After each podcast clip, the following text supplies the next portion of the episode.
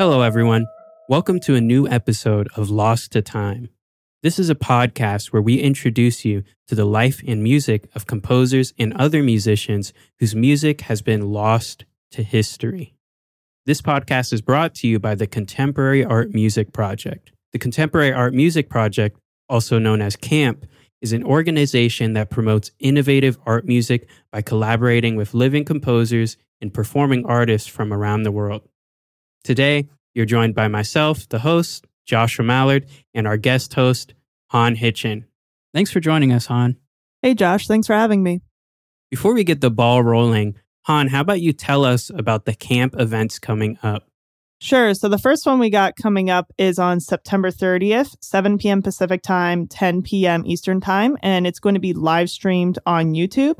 It's in collaboration with the New Arts Collaboration, and it's going to be a benefit concert that also will have an open discussion of music by minority composers and performers. And the said people who will be in the discussion are going to be some of the performers and composers who are a part of the concert. So you don't want to miss that. That's great. I love seeing that. What else do we have planned? Sure. So we also got a couple in person concerts happening that are also going to be streamed. The first one is In Tempore, which is on October 3rd, 7 p.m. Eastern Time. It's going to be happening at the Timucua Arts White House in Orlando, Florida. And then a few days later, on October 9th, at St. Andrew's Church in Tampa, Florida, is going to be their Constellations concert.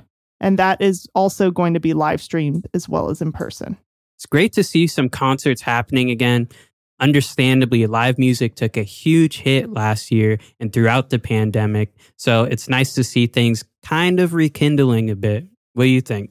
Yeah, I completely agree. And something that I think is also really wonderful is that a lot of these in person events are also offering a live stream version. So if you're not in the Orlando or Tampa area, you can tune in from wherever in the world you are. And I think that's just fantastic. Yes, very good. The joys of the internet. Now, there's something else you don't want to miss out on Campground 22. On October 31st is the submission deadline for composers and performers. You definitely want to get in on that. This is Camp's inaugural new music festival, and it's holding a call for composers and performers. So get your application in. So, the topic we're going to be discussing today is none other than Julia Perry.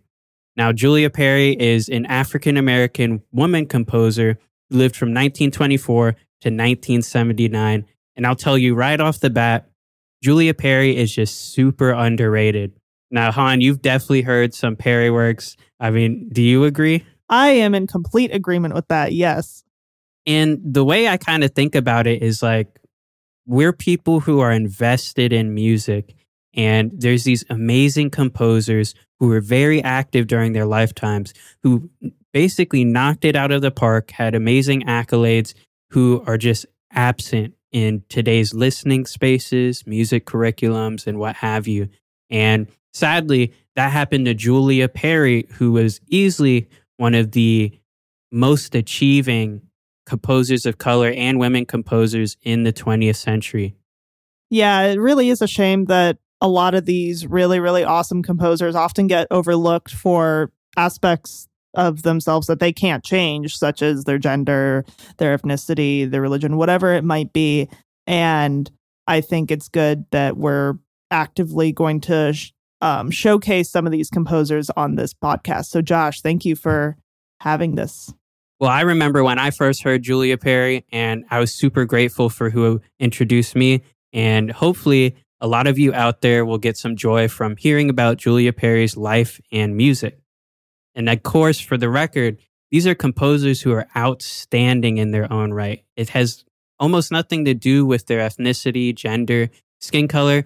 These are composers that, by all rights, should be in the canon and who are just not included due to aspects out of their control.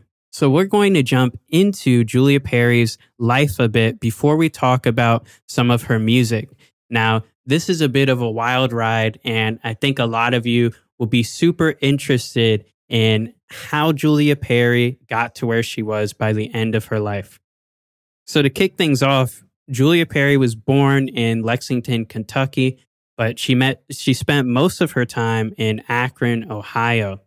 And a question a lot of people have is how did someone who is an African American in the early mid 20th century end up with the musical education?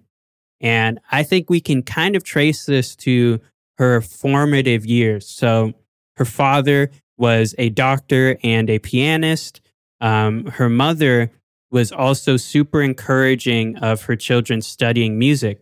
So Perry, as well as her sisters, ended up studying violin for a bit, and Julia Perry switched to studying piano after studying violin for about two years. So I think that early introduction to music really kicked things off.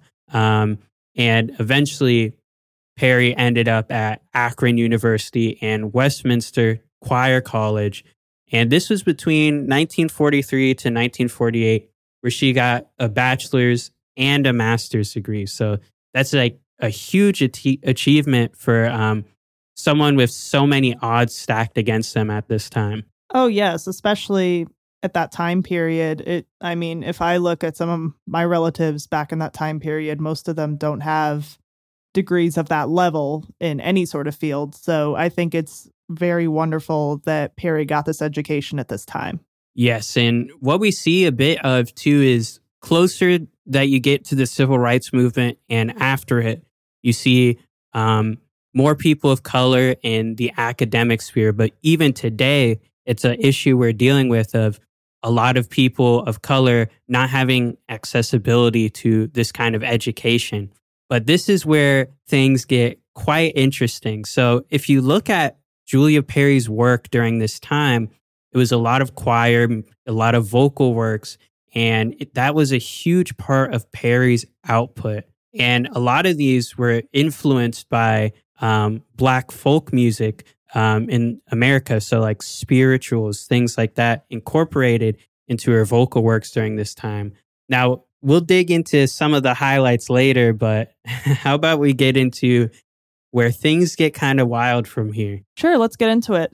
So, Perry received a scholarship from the Berkshire or Berkshire. I'm going to be honest, I'm not entirely sure how to pronounce it.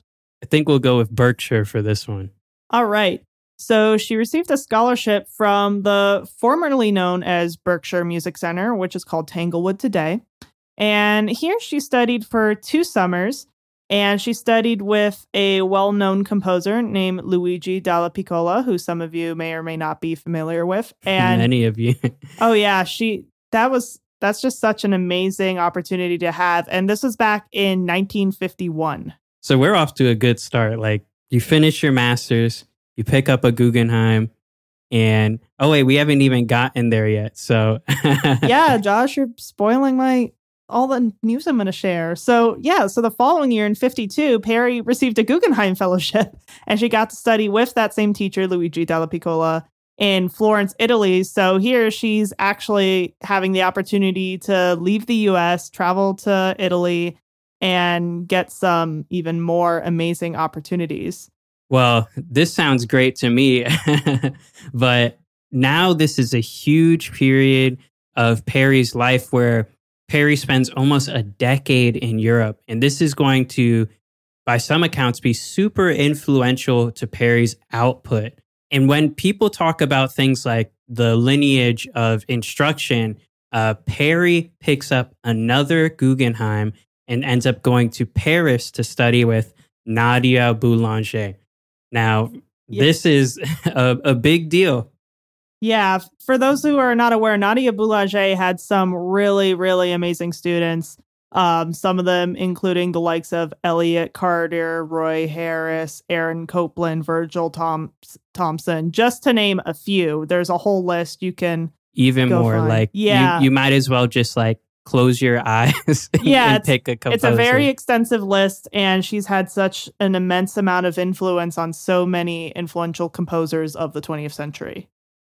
And I really think this is a big deal because this is a composer of color from the US, completely marginalized group, also a woman, getting to study with another woman all the way in Europe and tap into this lineage of great composers of like some upper echelon of composers, you could say. So this is kind of a big deal in the sense of like giving access to the arts to a person of color in such a direct way. Um, and definitely, this comes off the work that Perry put in, just being an amazing composer. During this time, Perry is producing a ton of amazing works. And we'll be telling you a bit about those in a bit.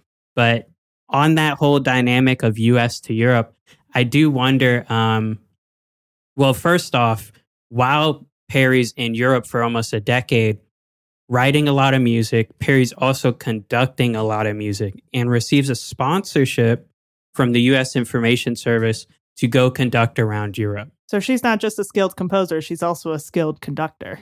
Yes. And of course, a vocalist as well. Um, there's some pieces that are said to be written for her voice specifically. Mm-hmm. So definitely we're looking at someone with a lot of a lot of skills. Um, but if you look at other um, big names, people of color during the time, some of them say that going to Europe, they receive a better reception than in the US. And of course, many people have talked about Europe being like the bigger center for um, classical music during that time.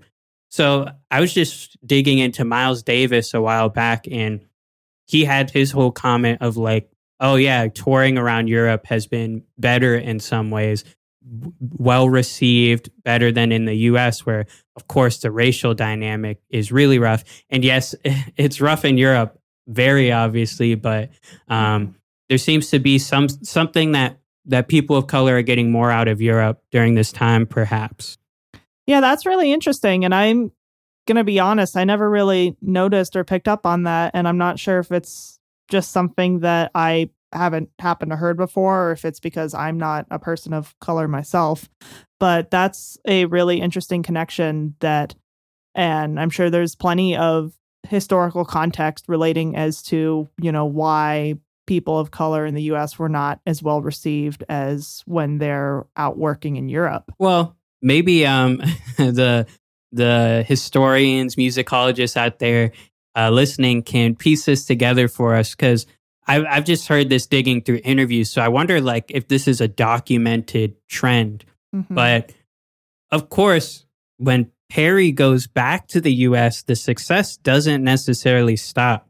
So Perry it, this is a really big deal returns to the US and ends up teaching at what is now Florida A&M University in Tallahassee, Florida, and also the Atlanta University Center in Georgia. So this is kind of a, a interesting aspect of you'll see the closer we get to the civil rights movement and after it, you see more people of color in academic teaching positions or just in academia in general but of course, we still have a huge problem today of people of color or of marginalized groups in general um, not being very well represented in academia. So mm-hmm. I think it's mm-hmm. interesting to have this positive moment, um, but also that we can look back now and see where are we now, you know, decades and decades later.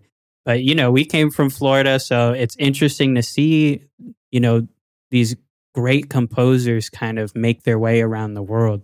Oh, yeah. And it's really great to see how our paths differ from the paths of composers who precede us, the likes of Julia Perry, and seeing the similarities and the differences in our careers as artists compared to hers. Oh, so you mean like looking back at 20th century composers mm-hmm. and how mm-hmm. their careers unfolded compared to us composing today? Yes, the lives of 21st century composers compared to that of 20th century composers. There's actually a bit we can get into on that. I think it's super interesting. Mm-hmm. But let's finish up uh, what happened with Perry's life from that point onward.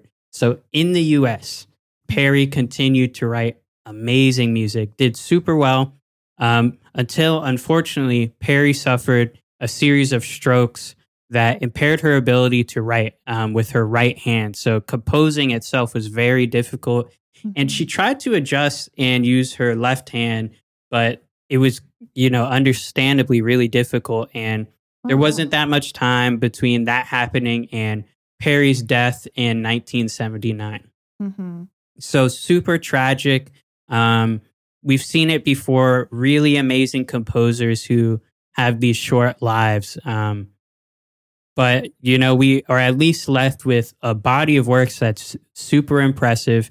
And a lot of people seem to be trying to look back now and rediscover composers like Julia Perry. Yeah. And I think it really goes to show with, you know, a life that isn't as long as the average person expects today.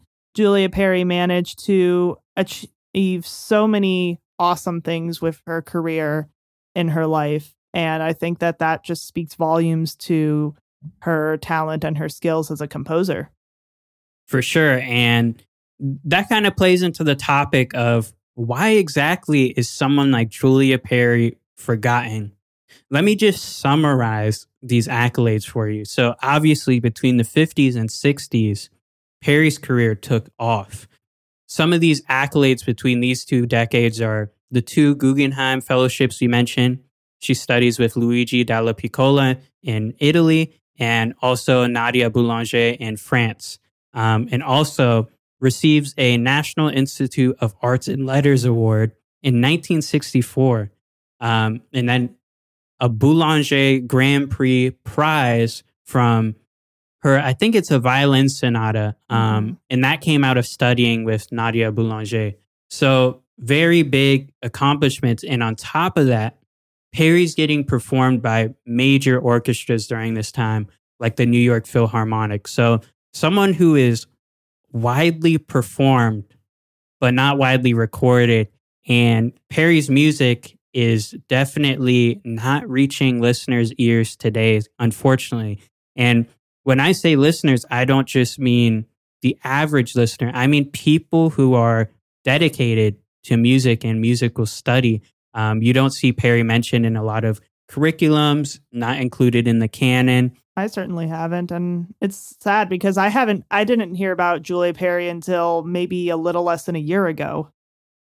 Yeah, same here. And that's the point where I was like, how are these people getting sort of lost to time? I know that's the title of this podcast, but that's Roll literally credits. what's happening. And you know, as a composer myself, a composer of color, I wonder, are composers of color facing the same problems today?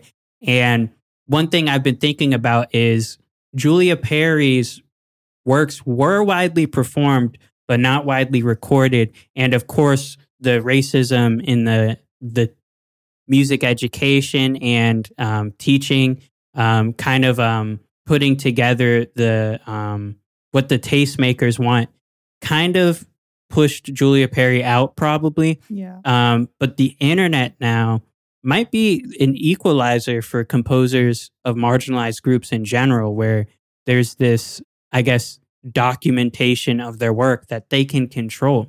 Mm-hmm. I mean, I found some Julia Perry recordings on YouTube, Spotify, um, records, things like that. Um, so I, I'm interested. What do you think of like the internet playing a role in making sure these things aren't lost to history. Yeah, I think the internet could play a great role in that, um, given that, you know, back in Julia Perry's time, we didn't have anything as accessible as the internet. The closest thing maybe the radio or maybe television. But even then, you can't necessarily control what content you're going out to get like you can with, you know, modern computers, modern smartphones. So if people today want to listen to like, oh, I want to listen to some music by a composer like Julia Perry, they can just go and do that. They don't have to hope that it'll come up in the radio or that they'll find it in a record shop, you know? For sure. And I guess if you're listening to this podcast, you're probably involved in the new music scene in some way. And there's definitely something to be said for um, programming of works by marginalized composers. It doesn't happen often.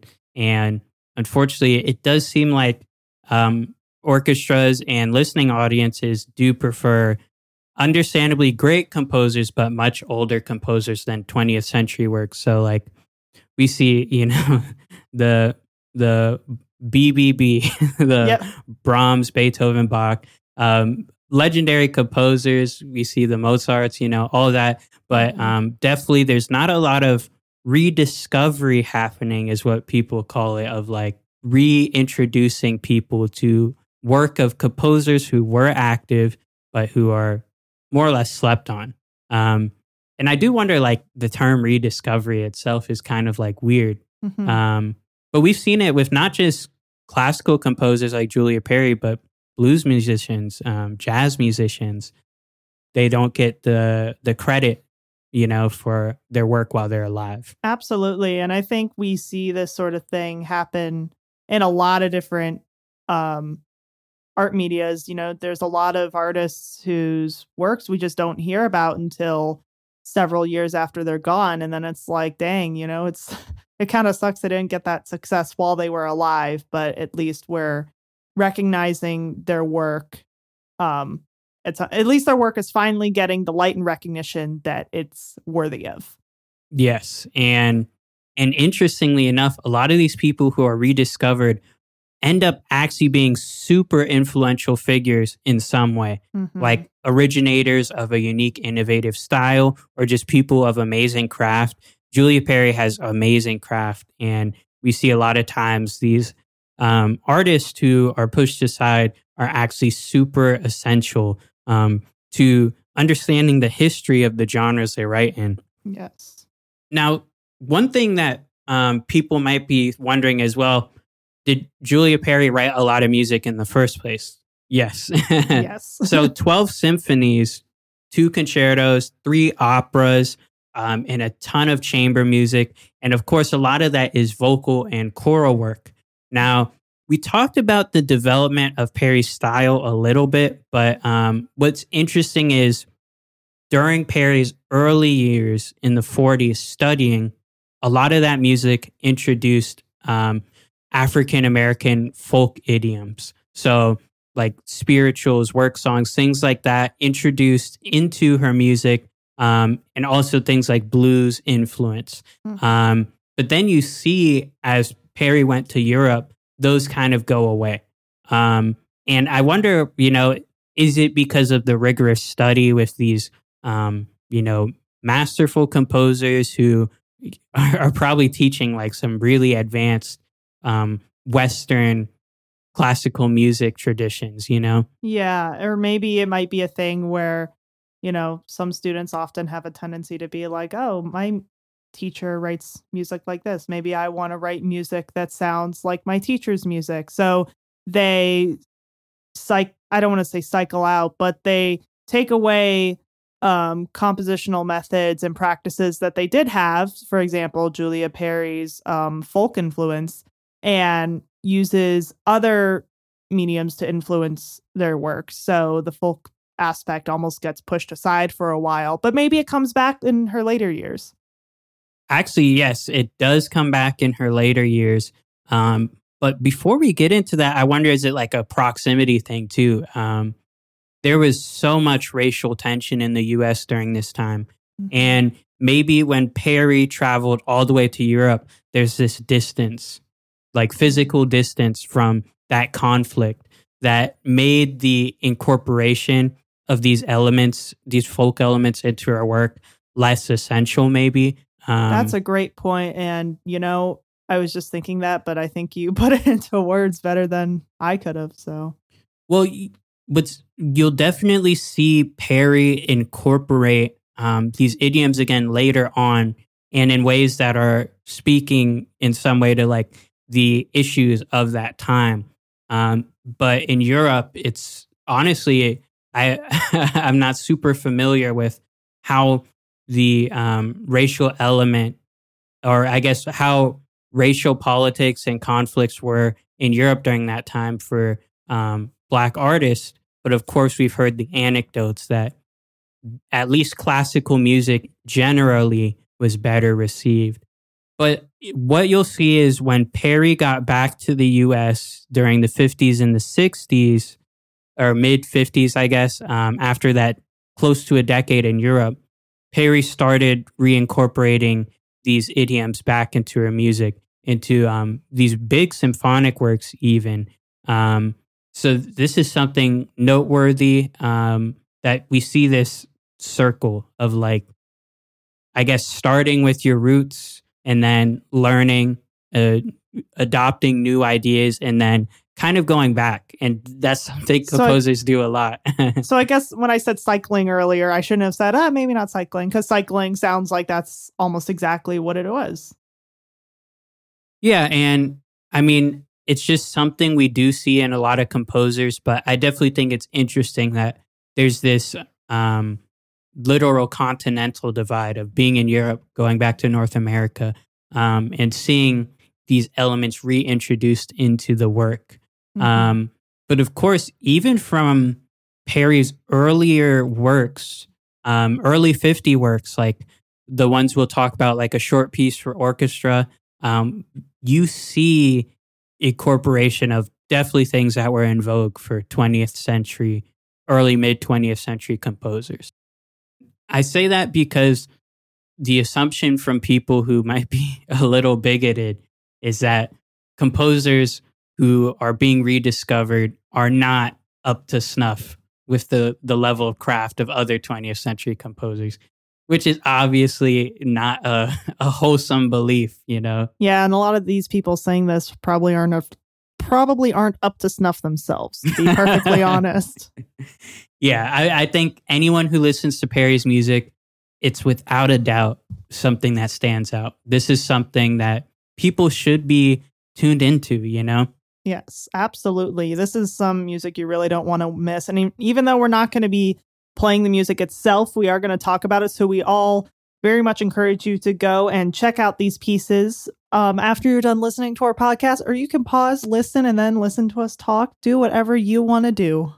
Yes. So, on that note, we're going to jump right into some of we think are, I guess, essentials pieces you should definitely get into if you're just hearing about Julia Perry. And to start this off, it's a short one.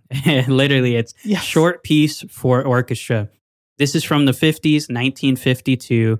And if I remember correctly, it was premiered by the New York Philharmonic or the Pittsburgh Symphony. There's some major orchestra performances and recordings of this work. hmm Um, and it's a really cool work. I think if you listen to it, one thing that stood out to me is in that short bit of time, there's great interplay between every part. There's these contrapuntal textures that unfold in a really nice way where you can tell that Perry is honing in on the timbre, the capabilities of each individual section of the orchestra. Absolutely. Yeah. Her skills at orchestrating are really impressive. And I think they really not only are characteristic of this time period, but I think that she, in my opinion, I think she's really good at showing off how good she is at orchestrating with this short piece specifically. So it's really, really fun to listen to. it actually reminded me of how someone would write for like more like a sinfonietta, you know, where there's these exposed exposed textures that are highlighting, you know, individual instruments almost. Yeah. That's definitely a great point, And I agree with you on that. Well, it works very well with this sort of like um interplay between all the different parts. You get all these intricate textures. And I really think this is a great piece to start with because it has something for everyone. Like, if you're someone who really likes dissonant music, um, this is a good one for you. There's a lot of great dark textures, crunchy dissonances. Do we use the term crunchy for that? yes, we do use the word crunchy. It's a Yes. great word and it's accurate. I guess that's like literal texture of music, right? um, and there's a lot of motivic development. So if you're someone who really latches on to melodic figures and stuff, it's very clear that Perry is working those in, paying attention to, you know, each iteration of it. And I really suspect like there's some sort of like interesting system going on in this or something where you can really tell there's a clear transforma- transformation of the material. Yeah, and I think that kind of goes back to what you said about how some of her music does follow the vogue of a lot of pieces from the 50s and 60s when she was composing this. Um, she's definitely not only just following these, you know, popular compositional trends, but she's very, very good and exemplary at doing it herself in her way. Yes. And of course, we don't mean that by saying, like, oh, it's in vogue, it's generic or something. No, definitely not. That's not what I meant. yeah. We mean that this is obviously something that was that was uh fitting for the time but exemplary at the same time. And that's kind of why it's curious why this piece it's a pretty short piece. Orchestras could be picking this up. Mm-hmm. why there's why it's not being um, programmed a lot. Now there are some recordings online and even a nice score video that you can dig into this piece for. There's one by the imperial philharmonic of tokyo. There's also one by the new york philharmonic conducted by william steinberg and that's a recording from 1965. So wow, I haven't been able to find very recent recordings. You know. Wow. So any orchestra director listening to this, if you need a new piece to play, this one definitely could use a newer recording. Yeah, it fit right into a program. It's a nice, like, I guess, like an interlude. Like, it's a very high intensity piece, but it's not super long. Yeah, it's um, definitely not like going to be super taxing for performers, but it's definitely one that I think that they would enjoy playing. Now, comparing composers is usually not a good idea, but I thought I'd mention this for people who might be hesitant to get into, you know, some new music. Mm-hmm. Um, and I don't mean new music like music today, but I mean music you haven't heard. Um, I've heard uh, these kind of, I've heard this period of Perry's music compared to like Scriabin Stravinsky, um, composers like that. So I think, you know, if you're turning up to Rite a Spring or something, you're going to like this. If you're turning up to, yeah. is that what we are we still saying turning up in yeah, we can 2021? you know, if you're listening to um, Agon and stuff, I think you'll like this because some people say that it it bears the quality of like almost like neoclassical yeah. Um, I'm not sure if I really agree with that assessment, um, but I think this has, like I said, something for everyone. If you're a fan of romantic music or you like some of the more uh, mid 20th century things that came out, uh, I think you'll like this either way. Absolutely. And if you don't, I don't know why you don't, but um, Julia Perry has a ton of other awesome pieces that we can get into here. Yes. And the next one is arguably one of Perry's most, I guess, essential works. I'm talking about Stabat Mater. Now, this is actually a little bit before, it's one year before. This is a 1951 work. And, you know, people say it's one of Perry's most major works. It's composed for a contralto and string orchestra. I think already off the bat, a really interesting instrumentation. Mm-hmm. Um, and as you may have guessed from this title, it's a setting of the hymn text of the same name. For those of you who are familiar with hymn titles, um, Stabat Mater is a very um, popular one. And the text actually is depicting the sorrow that Jesus Christ's mother Mary felt during his crucifixion. Now, this work is super interesting. It's not an opera work, but the way the text is set is very operatic. If you're any mm-hmm. fan at all of opera. You're going to like this one. And I really love these sort of like almost concerto type things where it's like string orchestra or chamber ensemble with like a soloist of some sort, in this case, like a voice. Mm-hmm. And some even say this was written for Perry's voice. I'm not sure.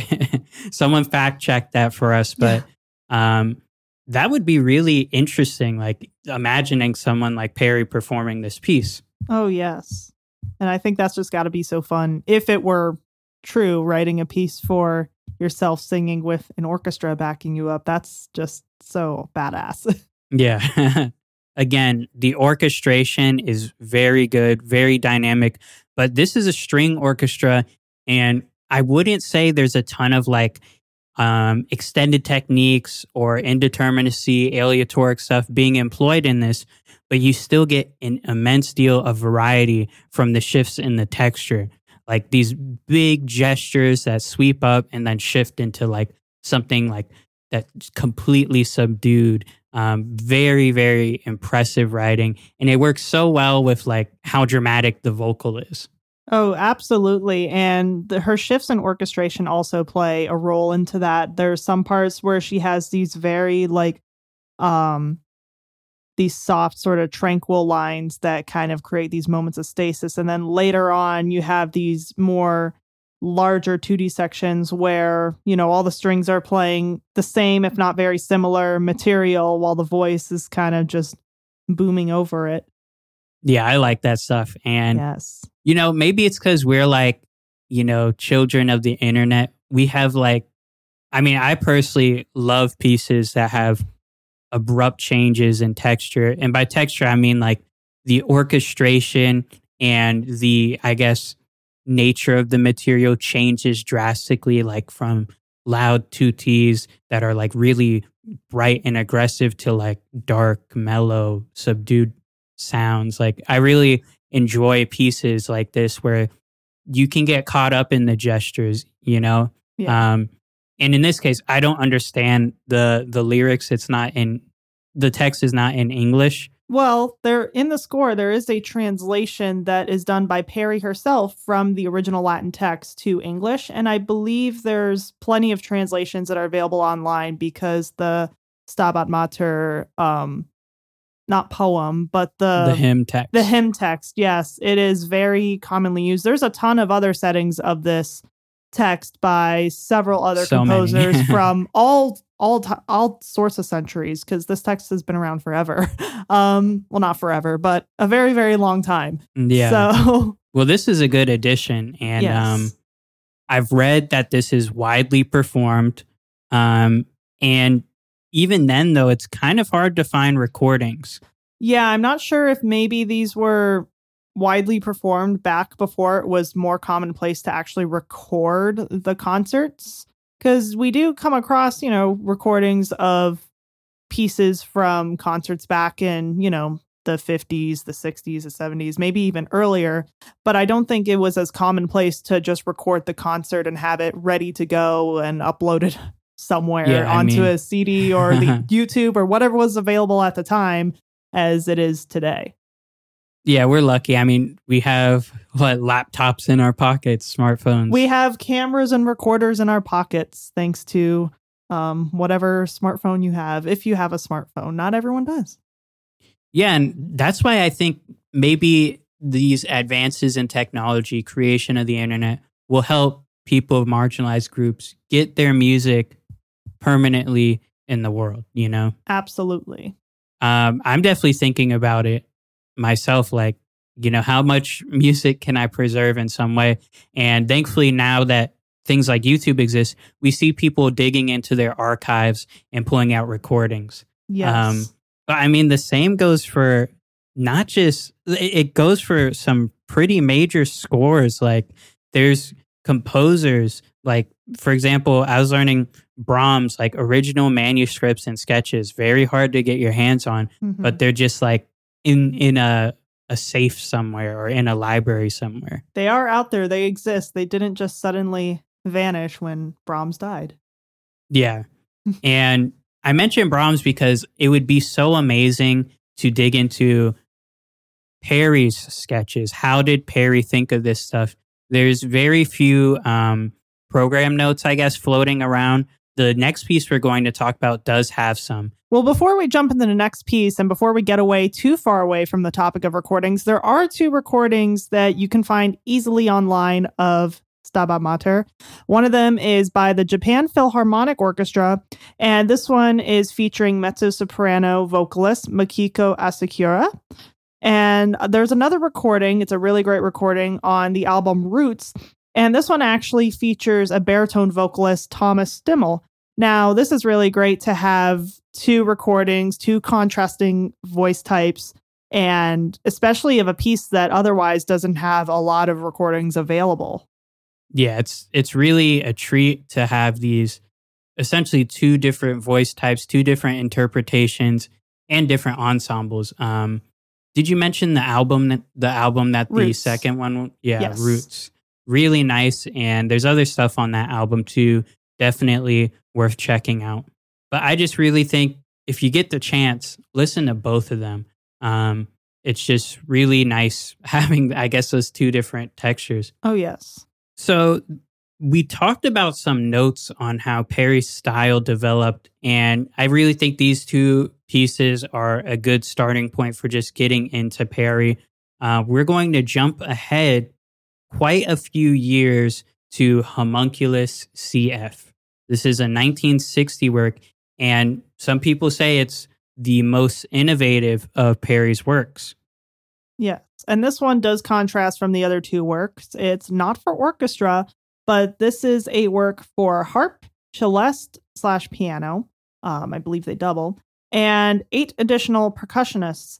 So, yes, the orchestration is definitely standing out compared to the two prior orchestra orchestra works that we just heard. Yeah, we're looking at a smaller size now, and we would be remiss to not mention there are a lot of chamber works of smaller instrumentation by Perry that you should check out. Mm-hmm. Um, one of the earlier ones that we um, haven't mentioned is like Prelude for Piano. Um, mm-hmm. That's a really nice one that has a bit of blues influence in the piano writing. I love that piece. Yeah, it's a nice one. Um, now, we do have some notes from Perry on this one, which is very, very good. So let me read these to you. Homunculus CF for 10 percussionists was composed in Akron, Ohio during the summer of 1960 in my apartment, situated on the top floor of my father's office. Now, Perry mentions here that her father was a physician and surgeon. This is important. yeah. So, continuing on, the apartment was equipped with all the necessary facilities except a piano. These clinical surroundings evoked memories of the medieval laboratory where Wagner, youthful apprentice to Faust, made a successful alchemy experiment, fashioning and bringing to life a creature he called a homunculus. Having selected percussion instruments for my formula, then maneuvering and distilling them by means of the chord of the 15th, this musical test tube baby was brought to life. The chord of the 15th was created from a succession of superimposed thirds. So in this case, that's E, G sharp, B, D sharp, F sharp, A sharp, C sharp, and E sharp. It's an alternating uh, structure of major and minor thirds built off of E4. And if you didn't catch that, chord of the 15th is what CF stands for in the title of the work. And it's really interesting how Perry makes use of this chord of the 15th. Yeah, absolutely. And I think that the way it's um, utilized and transformed throughout the piece is really interesting, um, especially a piece for percussionists when not all the percussion instruments, you know, are pitched instruments. Um, so I think it's definitely a cool thing to listen to. Um, and the way it alternates the use of major and minor thirds is quite interesting. Well, what I find really compelling is that the different sections of this work kind of exploit this chord in a few different ways. So each section of the work deals with a different subset of this chord of the 15th. So different amount of pitches are introduced just a few at a time throughout each section of the piece until in the final section all of them are utilized. And I really think, like you said, it's interesting that this sort of idea, this system was employed with um, a percussion work. But of course, you can get some really, um, I guess, transparent use of pitch material through pitched percussion. Um, and I know if I'm remembering correctly, different parts of these works of, of this work focuses on more like rhythmic material and less on pitches. But of course, you remember you get this beautiful use of the harp and celeste. Mm-hmm. It's really anyone listening, tune into that one because you will definitely um, like it. It goes from this like I guess um, almost sterile um, use of percussion, very very sparse and then you get this like beautiful use of the um the resonance from the harp and the celeste. Yeah, that stark difference definitely. It feels like it's opening up a new world within this otherwise short piece. It's really, really um, gorgeous and impressive. So we totally recommend this piece, and y'all should check it out. And I think what's interesting now, now we don't know as much about other works of Perry as far as like explicit insight into what Perry was thinking.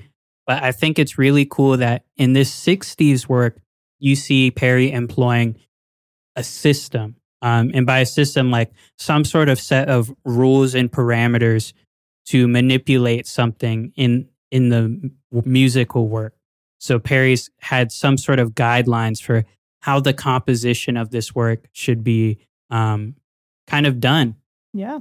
And I think both of us are familiar with this kind of approach. Oh, uh, yeah, definitely. I mean, I think most of the pieces that I write use some kind of system, whether it be just manipulating one thing or manipulating almost everything in the piece. Um, systems are definitely something that are utilized by a majority of composers today.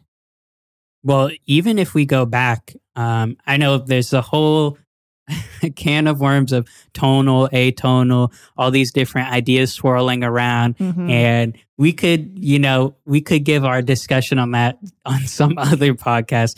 But yeah. what's interesting is um, this approach to systematic con- composition goes back really, really far, as far as like the oldest composers you could think of. They're always taking influence from things like their environment around them and building these systems that create a musical metaphor. And yes. that's what Perry's done here of like, I'm in this apartment. Uh, my my dad's a doctor and there's this whole sterile environment. I don't have a piano. Maybe if Perry composes with a piano a lot, which I mean, we don't we have Sibelius, we have sample libraries, we have all this stuff. Well, it now. sounds like based on the fact that she noted, yeah, this apartment has all the necessary facilities except for a piano. You know, she's noting the fact that a piano is a necessary facility that this new apartment of hers doesn't have that she felt was important enough to, you know, have a whole piece yes. where that was the um, originating thought behind it. Yes. And taking that limitation and making it inspiration is like something to take away. And I think if you go into the piece knowing this stuff, um, you'll enjoy it even more. But even without knowing that, this is just obviously uh, a very wonderful work. Yes, I am in complete agreement with you, Josh. Now, I was able to find some recordings of this and even a scan of different pages of the score, like really small, on the Indiana University Press's historical anthology of music by women you can find a whole write up of Perry on there with um, some some bits of the score on here. Um, do you have notes on the recording, Han? Uh, yeah, there's a recording up on YouTube uploaded by a channel called the Wells Company with a performance by the Manhattan Percussion Ensemble directed by Paul Prince or Price, my bad. Yes, and if I remember correctly, um, maybe on the Indiana Press uh, website, there's like a listening list of like different Spotify and YouTube links. Oh wow! But I'm sure if you look online, you can you can stumble into some um, recordings of Perry's works. And now that you're introduced into those, there's so much more out there. Um, maybe you can go and dig through and find some recordings if you have access to some like online databases and stuff. Um, because finding these recordings, there's so many works that you just can't find them. So hopefully, as time goes on, we see more and more people performing these works. Yeah, absolutely. Because that's what we love seeing as composers is learning about not just rediscovering these composers, but going out to concerts as they're starting to be in person again, as we talked about the beginning of this episode, but seeing um pieces by these new composers. Well, not new composers, these composers that we're rediscovering programmed onto these concerts. Yes. That's definitely what we wanted. That's something that we find rewarding is saying, Hey, I haven't heard of this composer before. Wow, they're awesome. And even though they're not new in the sense where, you know, they're not alive, they're not making music today, it's new in the sense where, hey, I haven't heard of this person before. I'm glad to have been exposed to their work. Yes. And that is this episode of Lost to Time. Definitely go out, look up those pieces that we mentioned, and tell your friends too. Um, see, maybe get some friends together, perform these works, or just be a great listener.